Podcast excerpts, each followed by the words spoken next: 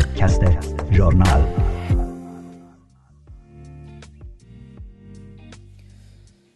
سلام میکنم به شما شنوندگان برنامه پادکست ژورنال. من ماهرخ فیروزه، ژورنال شماره صد و پانزده به تاریخ نوزدهم می دو هزار و بیست و دو برابر با بیست و نهم اردیبهشت هزار و چهارصد و یک و به سردبیری کیوان جاوید رو تقدیم حضورتون میکنم. نویسندگان این شماره از ژورنال کیوان جاوید، فریبرز پویا، یاشار سهندی و خلیل کیوان می باشند.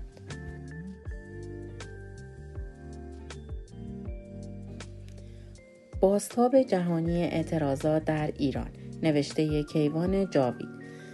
اعتراضات سراسری در ایران برای دوازدهمین روز ادامه یافت و با وجود جو امنیتی و حضور یگانهای ویژه با تجهیزات سرکوب در خیابانها، تظاهرات در شهرهای مختلف برگزار شد.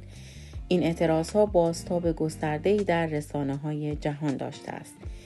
ایندیپندنت روز سه‌شنبه با بازتاب شعار مرگ بر رئیسی گزارش داد که اعتراضات به گرانی در ایران به سرعت سیاسی شده و در جریان تظاهرات مداوم کارگری و معیشتی دست کم یک نفر کشته شد و تعدادی دیگر نیز مورد اصابت گلوله قرار گرفتند و زخمی شدند. روزنامه واشنگتن تایمز روز دوشنبه در گزارشی نوشت: ویدیوهای منتشر شده در شبکه‌های اجتماعی نشان می‌دهد معترضان عکس‌های علی خامنه‌ای را سوزاندند. واشنگتن پست با تاکید بر افزایش سیصد درصدی قیمت کالاهای اساسی برای مردم ایران که نیمی از جمعیت هشتاد و پنج میلیونی آن زیر خط فقر هستند نوشت: اکنون معترضان خواسته های خود را گسترش دادند و خواهان پایان دادن به جمهوری اسلامی و سقوط رهبران آن هستند. خبرگزاری رویترز در گزارشی از اعتراضات جاری در ایران بر اساس ویدیوهای انتشار یافته در شبکه‌های اجتماعی نوشت: معترضان تصاویر خامنه‌ای را سوزاندند.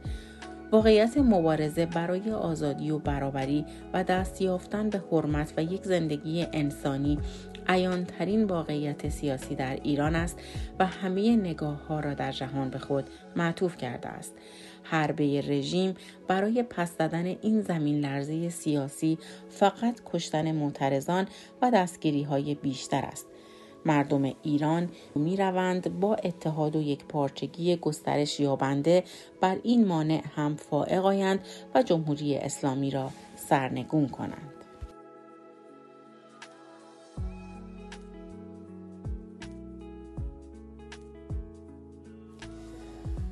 فراتر از مرزها و درخشندگی کانون معلمین، نوشته فریبرز پویا.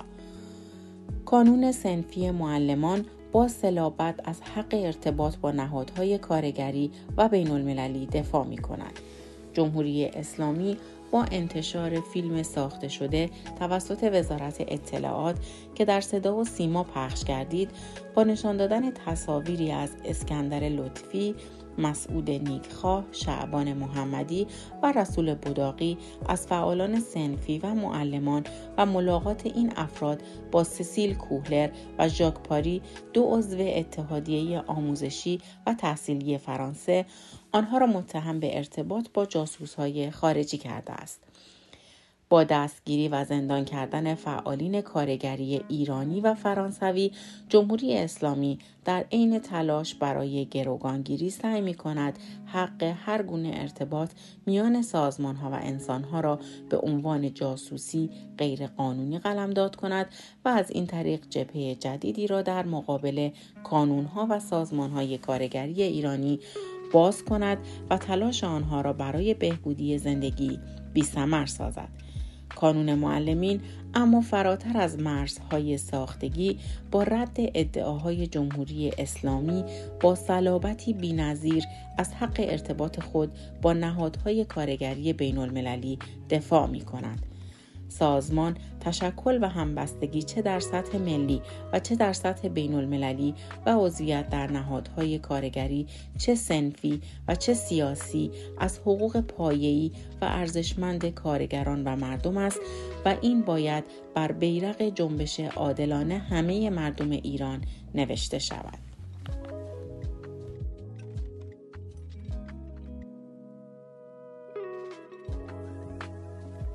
کینه‌ورزی بیوقفه علیه زنان، نوشته یاشار سهندی. علم الهدی، امام جمعه مشهد.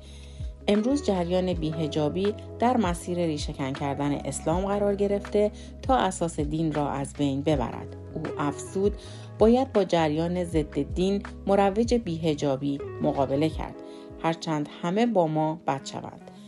عمق کینه‌ورزی علیه زنان را می توان از این سخنان علم الهدی فهمید.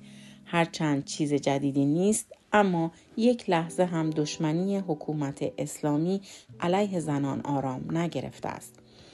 سالیان زیادی کمونیست ها فریاد زدند که حجاب فقط مسئله پوشش نیست، بلکه زندان زنان است و مسئله به عنقیاد کشیدن کل جامعه در پوشش حمله همه جانبه به نیمی از جامعه است.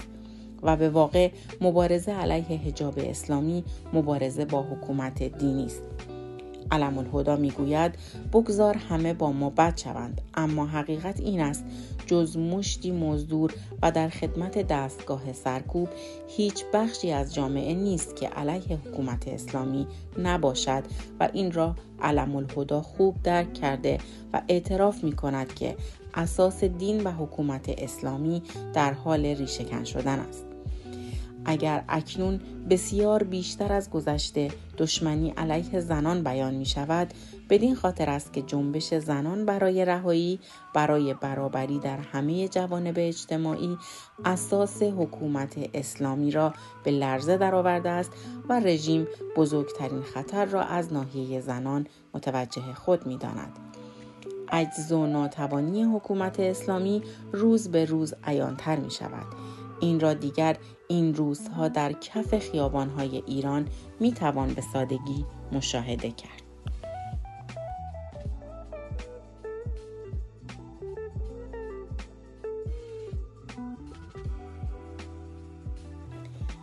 اعتراضات، رهبری میدانی و رهبری سیاسی، نوشته خلیل کیوان.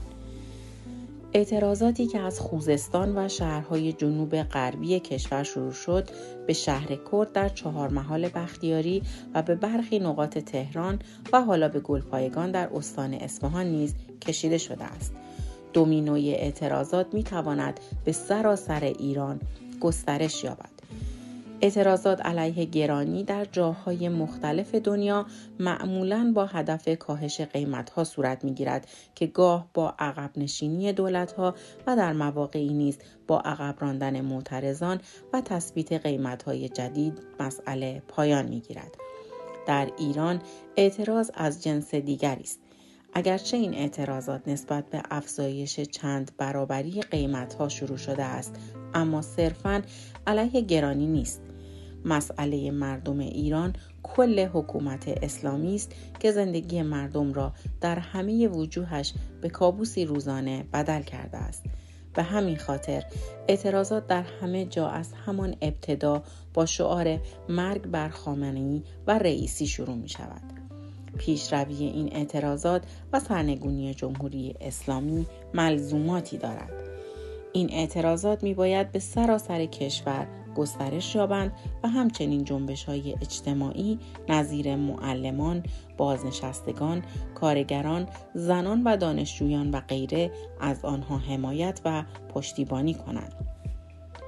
علاوه بر این، اعتراضات خیابانی لازم است با اشکال دیگر مبارزه مانند اعتصاب و تحصن همراه شوند تا امکان مشارکت توده‌های وسیع‌تری در مبارزه فراهم شود و بالاخره باید تلاش شود تا فعالین و رهبران جنبش‌های اجتماعی بیشتر متحد شوند و یک رهبری میدانی واحد و متحد برای آغاز اعتصاب عمومی شکل بگیرد. رهبران میدانی و رهبری سیاسی انقلاب باید دست در دست هم دهند و به پیروزی برسند.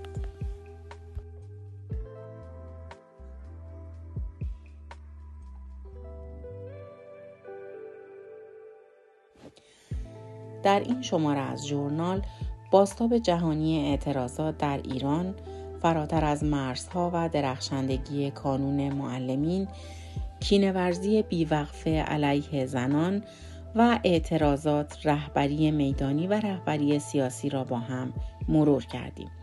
راه تماس با نشریه ژورنال از طریق واتساپ و تلگرام با شماره تلفن دو صفر چهار هفت هفت هشت هشت نه هشت هشت شش چهل و سه و ایمیل جورنال فارسی ات جیمیل دات کام. تا پادکست ژورنال دیگر، بدرود.